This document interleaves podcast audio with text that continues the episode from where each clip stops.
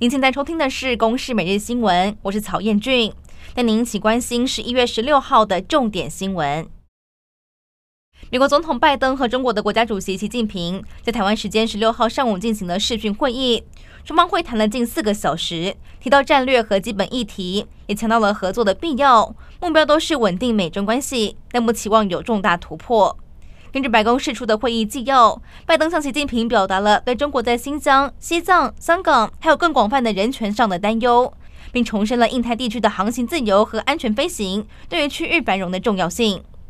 至于台湾议题方面，拜登强调，美国坚持以《台湾关系法》、美中三公报和六项保证为指引的一个中国政策，坚决反对片面改变现状或破坏台海和平稳定的作为。而习近平则强调，台海局势面临紧张，是台湾当局一再企图以美谋独，而美方有人有意搞以台制华。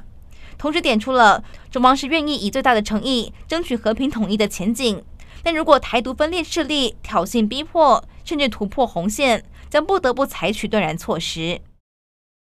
拜习会发展也引发了台湾高度关注。行政院长苏贞昌强调，我方和美国现在的关系是史上最好。如果有涉及我国，一定会让我方知道并清楚地掌握。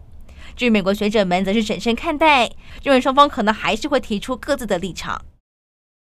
新冠肺炎疫情，国内新增两例境外移入确诊，本土个案再一次加零。虽然目前第十五期疫苗的接种规划还没有公布，但指挥中心发言人庄人祥表示，会往两个疫苗的方向来开放。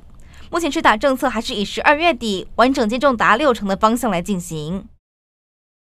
国内的春节返乡规划采三方案并行，指挥中心公布了十四加零加七、十加四加七，还有七加七加七等检疫规定和资格。其中十四加零加七只能够入住防疫旅馆，十加四加七入境之后前十天住防疫旅馆，回家居检建议是一人一户为先。如果是一人一室的话，同住者必须要完整接种新冠疫苗满十四天。